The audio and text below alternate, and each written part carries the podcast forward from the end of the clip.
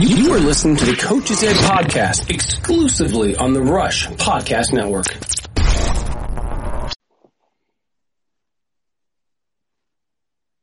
Hello, everybody. This is Pablo with Rush Coach Development. We're very happy, very lucky today. We have Thiago Calvano, our Director of International Affairs for Rush Soccer and former professional footballer for probably 17 years or more. So Thiago is here. Thiago, how are you? Thank you very much for being here. Hey, Pablo. Thank you very much for having me here. Hey, hello, everyone. I'm very happy to be part of this.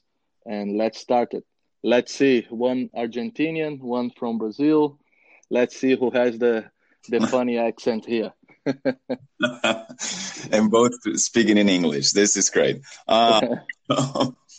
So, Thiago, do you want to tell us a little bit of about your experience and background, maybe before you join us as a director of international affairs? Yes, sure. So be prepared. So, as you know, guys, I'm from Brazil, Rio de Janeiro, Brazil. I started my career in Brazil for Botafogo, one of the biggest clubs in Rio. So in Rio, we have four big clubs: Flamengo, Fluminense, Vasco, and Botafogo. I was lucky enough to be part of a big club as Botafogo is. So I started my career there when I was 15, and I stayed there for 7 years, and I was able to play professionally for Botafogo. It was my only club in Brazil. So I started on U15, and I made it to the first team, played 2 years in the professional level, and then I transferred to Italy, the club called AC Perugia, Serie A on that time. I spent one season in Italy, a great experience, but to play was hard because in Italy, to young players, it's very hard to play. But I learned a lot on tactical sense. It was great. After Italy, I spent 2 years of my career in one of the best clubs in the world. I played for FC Barcelona. I signed with the second team, Barcelona B, for 5 years, and I played there for 2 years. How old were you by then? In Barcelona, I signed. I was 21 to 22 years old. Oh, wow, you were a kid. Yeah. So, 22, actually. And then I signed, as I was saying, I signed 5 years deal. I played 2 years, and I realized that would be very hard for me to play constantly in the first team. I played a couple friendly games, training with the first team, but I wanted to play every weekend. And as I was played before in Botafogo first team, in Italy I was with the first team, and spending 2 years on the second team in Barcelona, as Barcelona is the best one, C, B, A, but I want more. And then I received an offer from a club from Switzerland, Young Boys Bern. I signed 3 years there. They bought me, so I transferred. And then I was there 3 years. It was great, playing in the UEFA League, great experience, 3 years there. And then I transferred to Germany.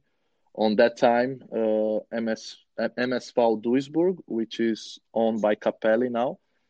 It was first Bundesliga. And then I signed 2 years deal there. And then they got relegated. I played there 2 years in the second Bundesliga. And then my third year in Germany, I switched to the rival, to the biggest rival from Duisburg.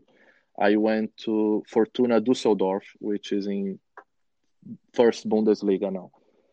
And then after 3 years in Germany, I got enough from the cold.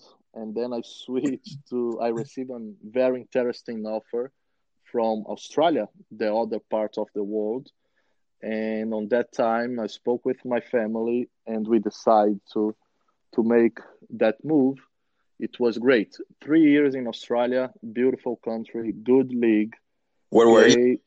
And so my first year and a half, I spent in Newcastle Jets, and then I transferred to Sydney FC, the biggest club in the A-League, another year and a half.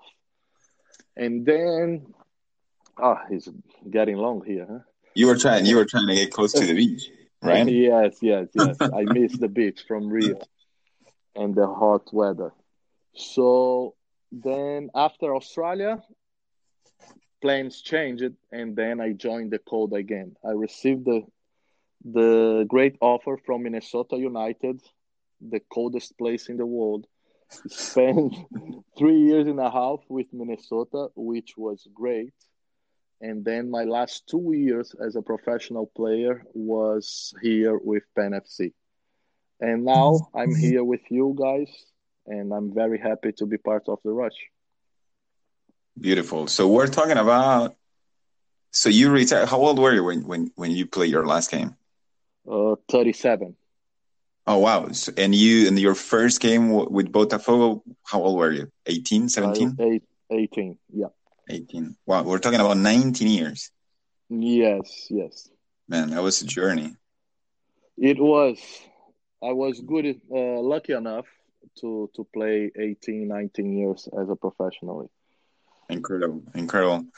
So, just by listening to your story, I have so many questions. I wonder, how it was in terms of training. What were the differences? You played in Spain that has one culture in soccer. You played in Italy that has a completely different culture. Then you played in Germany, another culture. Then you played even in Australia or Switzerland. What do you think was different in the training methods, in the soccer approach? Well, man, there's many differences.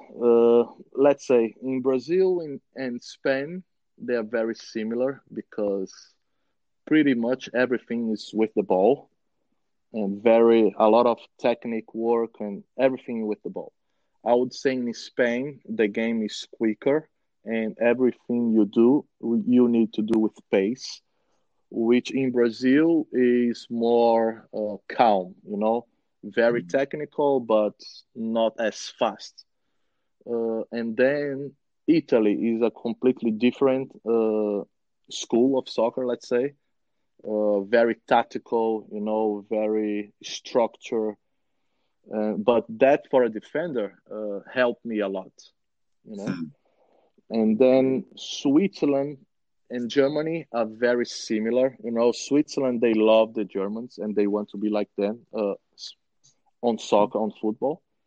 And Germany is very, very German, let's say. Everything worked well, plain, very mechanical. And then Australia, they are a British school. They play a lot long balls, direct soccer, very physical. And here in U.S., you have physicality, and the mix people from Latin America coming in. And the league is growing and has everything to be one of the best leagues, let's say. But yeah, if as a player, if you take the positive from every single place, it's good, only positive. Completely. I mean, it's such a nice learning experience as a player. It is. Now let me get a little bit. I don't know the word in English for this one. When you're curious about the famous players, who do you think, or in your opinion, were the best players you played with or against? And you can even say somebody that we don't expect, like somebody that maybe was not so famous, but you were like, wow, he's good. Oh man, I was lucky enough. I played with against great players, very. So I play against in Brazil in Maracanã against Romário. He was in '94 the best player in the world. So you had to mark him? Sorry? You had to mark Romario at the Maracanã? Yes. in Maracanã. It was a derby, Vasco versus Botafogo. Oh my God. Yeah, I was lucky. Maracanã was empty, only 50,000 people, you know. So only half was empty. And then, yeah, great experience. I remember as was today, you know. Didn't end well, as you can expect, playing against Romário, but great experience. So I was lucky enough to try to mark him. What was it? What was it about him? Because what is it? He's like 5'6", 5'7". Yeah, he's a short guy, but he's known as a genius of the small box, you know? Really? Yeah, and he's the kind of player that he doesn't make you physically tired, because on that time he was like 37, 36. Mm. He didn't move much, but he make you be stressful and tired, psychological, mental, you know, because you cannot give him space, and that's make you become tired mentally. And yeah, the end of the game he scored one and we lost 3-1. Mm. Well, it's okay. But, it's okay. Yeah. So, and I mean, you were lucky. He was 37 anyway, with all the love in the world. I would say when you play against him, you are never lucky. That's true. That's true. You know. So in Botafogo, I play with a guy who is known in Brazil as the goal scorer of the beautiful goals. The name is Dodô. Great player. He only scored beautiful goals. And yeah, overseas, I would say I play with the greatest one. So I play with Messi, year and a half in Barcelona. Our debut with the first team was together. So really? I was 22. He was 16. So you can tell how good he was. It was the first game on the new stadium of Porto in Portugal. So we debuted together. Oh, I remember that game. Wasn't Capello? No, it was Mourinho, the coach from Porto. Ah. And our coach was Frank Heikert. Wow, what an experience. Yes, it was great. And what was it about him? I don't say everything, of course, but what was it? Man, you were training. Oh, man. It was funny because that day was the day I met him personally. It was my first year in Barcelona, and everybody talked about Messi. You know, it's a kid, 15, 16 years old. He's great. And I watched him playing with the kids, 15, 16, and I said, man, this guy is unbelievable. Okay, so it was a FIFA date, and Barcelona has a lot of players with the national teams. So Rijkaard didn't have many players. He needs to ask us from the second team to go. And so it was 6 players from Barcelona B. And Messi was from the Barcelona C on that time. So we went to Porto. We was on the bench. And on the second half, Rijkaard called Messi. Okay, guy, you go there and play. So first ball, Messi touches. He started dribbling the goalkeeper and shot, and one guy clear on the line before the ball goes through. And everybody was, man, who is this kid? You know, I remember I saw Heikert looking at his assistant, Ten Kate, and was like, wow, this kid is special. So after that, Messi came to Barcelona B, to the second team, and training every day and play with us. 1 year, and after that he was moved to the first team, and that can tell how special he was on 16 years old. Yeah, completely. Yeah, but back to your question, and I also play against Frank Ribéry on UEFA Cup. Yeah, I was in Young Boys, and he was at Olympique Marseille. A great player.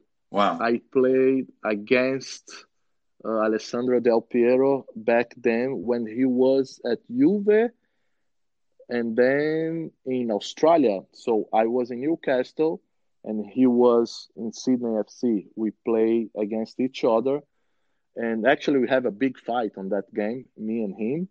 And after 1 month, Sydney bought me. So I transferred to Sydney after 1 month. After a fight with Del Piero, and I was, okay, let's see how... Alex, how are you? But it was great. So I play against and with Del Piero. What a player. Crazy. I love him. So, he's an amazing player. Yeah, for sure, one of the greatest. And before that, in Newcastle, I played with Emil Heskey, a beast from England. Yeah, I remember. Huge guy. Yeah, huge. Great guy, great player as well. My God. Well, a long story. We could. I mean, we could talk about this for hours. Just stories over 19 years of experiences. Incredible. But let me ask you one thing. I think everybody wonders this: is what do you think was what was in your case the key developing as a youth player that wants to make it a professionalism? What is it that you think you had or your teammates that made it to pro had that others didn't? Apart from first, of course. Yeah. So first thing is the love of the game. You know, you can't teach that. That is the first thing I would say. You must love the game. So I used ball. A soccer ball was the first gift I had from my dad, my parents. And I carried the ball everywhere. So I used to sleep with the ball. It was my pillow. You know, my mom used to say that.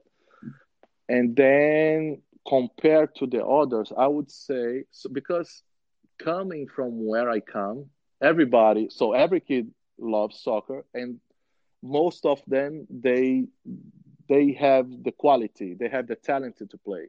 You know, the same with you from Argentina. But the difference between myself and the others, which unfortunately didn't make, was I was mentally strong. You know, I can tell, and that is a huge part of the game is mental. I can tell, like in Botafogo, our coaches always invited former players to come and talk to us. And all the time they say, listen, they have us seated on the ground and like 30 kids.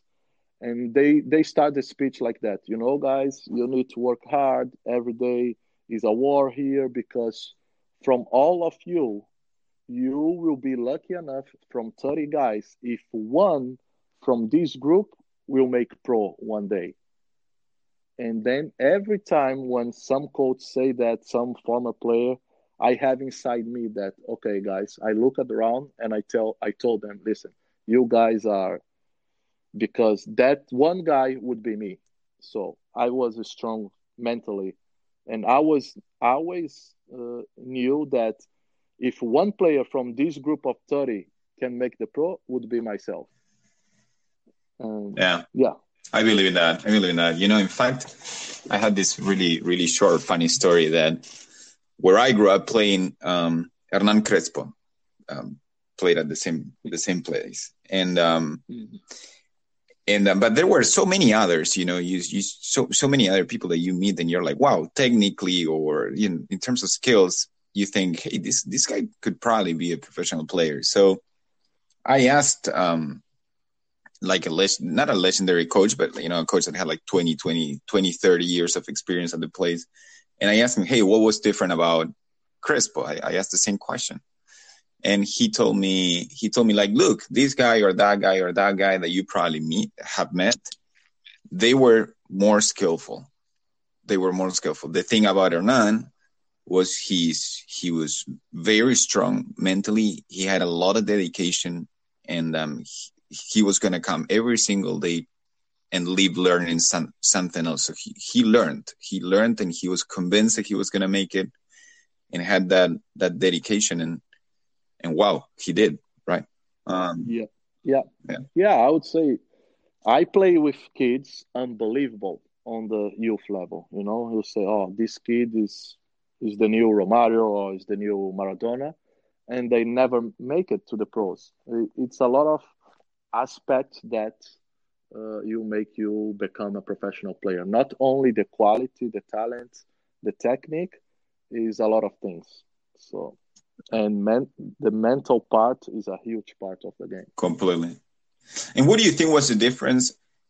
You know, maybe after once you became a professional, you know, sometimes we see players that are 20 and we say, hey, you know, this is an incredibly good amateur player. What do you think is the difference between a really strong amateur player and a professional player? To become a professional player, you need to have a special life, you know. You don't have a normal life, let's say. Since I was 15, so I have friends in Brazil. Carnival is huge. Yeah. I never spent time in Carnival because I was training. I was practicing every day. When my friends, they have vacation from school, they travel. I was training. So you need to dedicate so much, and maybe those amateur players, they don't want to give up like holidays or parties, carnivals, you know. You need to have discipline, and it's a huge part of the game, discipline, and also like how to deal with pressure, because as soon as you step on a big club, you have the pressure. It's not okay. You don't have 40,000, 50,000 people in your game, but the pressure is every day in training, because you know if you don't train and perform well, you have another 100 kids willing to take your place. True. You know, and that is what we always say. It's a war every day. Every day is a fight, because you need to fight to your spot. Because other than that, at the end of the month or at the end of the year, you'll be cut if you don't perform. And every corner in Brazil, you have good players. So sure. That's the pressure we deal with. So kids, I was already old when I went to Botafogo. You have kids doing that every day since they was 12, 11, you know, and that's why when they have 18 years old and they play the first game professionally, they know how to deal with the pressure, because the pressure is not only what you see on the stands. Correct. It's the daily pressure. You know? True. That's a really good tip. That's a really good point. Yeah. And also the other is the social part, like third world countries. If they don't become a pro, they will be in trouble. Their families is still in the ghetto, you know. Yeah. The soccer is the only way to be successful in life. You know, that's the difference. And it shows on the field. Huh? That's what I always say. It shows on the field. I told my boys that I trained 15, 16 years old that you guys, I wish they play one game against a similar team from Brazil or South America. And I'm not even talking about the soccer in that moment. I'm just talking about the commitment, the aggressiveness, the passion that they show in every ball. It's very different. Yeah. Thiago, let me ask you something. What do you think was important to find in your youth coach when you were at the youth academies of Botafogo? What do you think was important from those coaches? You know, you need to respect the coaches, and to warn that the coach should be very straight, you know. And also kids, I'm not saying that's the only way, but kids, they love to hear histories. And then if the coach was a former player, that helps a lot. Mm-hmm. But obviously you have good coaches who never play professionally, but that helps in sense that, oh man, this guy, he knows what he's talking about because he was on the field. And then the respect is easier, you know. Completely. And yeah, there are exceptions, yeah. Of course. Like, I don't mean like Bill Samori, they didn't have great professional careers, but it's such a shortcut. It puts you in you start from a much better place. if you have it.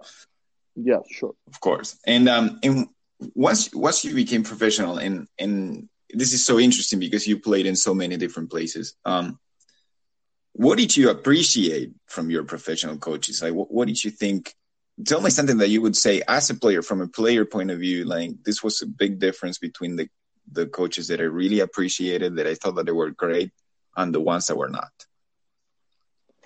You know, from my experience and talking with great players, I would say, so coaches, all they are different. And at the end of the day, so you don't need to invent things to be invention new things to become a good coach.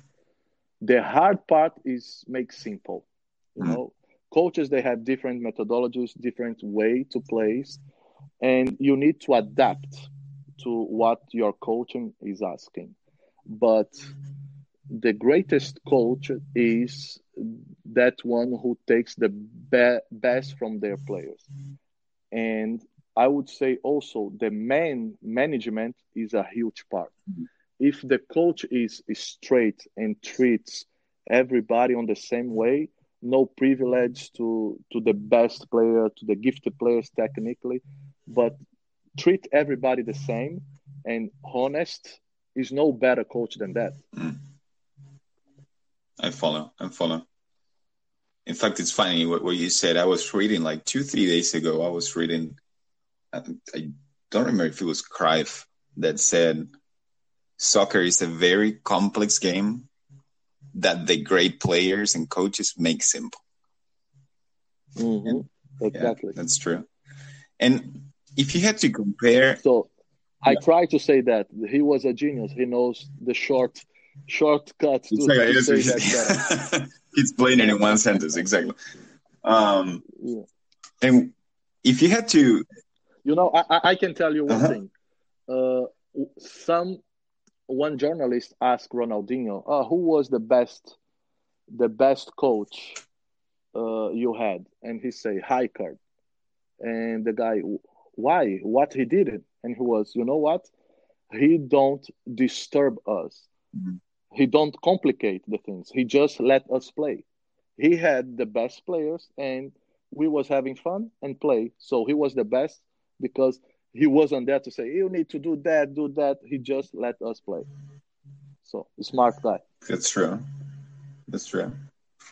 Sometimes, you know, I believe in that. Sometimes coaches, they try to make it complicated. It's like by making it complicated, they try to prove that they know about the game. And I think it's quite the opposite, you know. Besides this, soccer is simple in that sense that you got to give simple indications, simple comments, or the player is not even going to follow what you're talking about.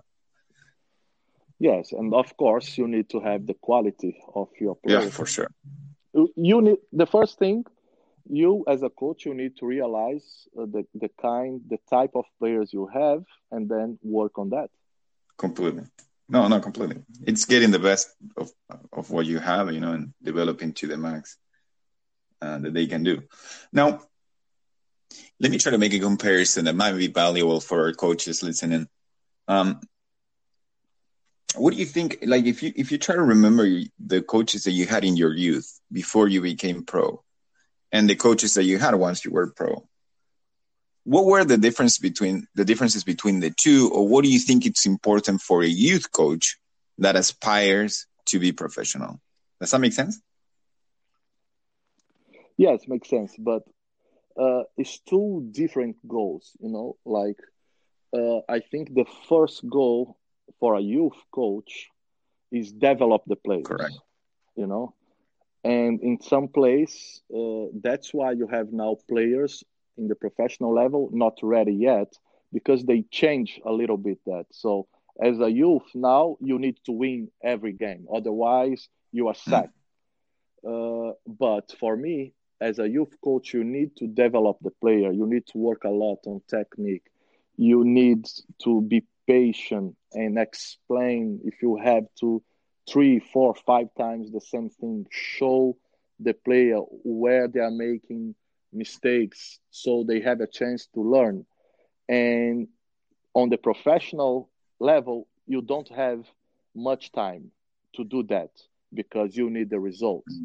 You know, that's the difference, I would say.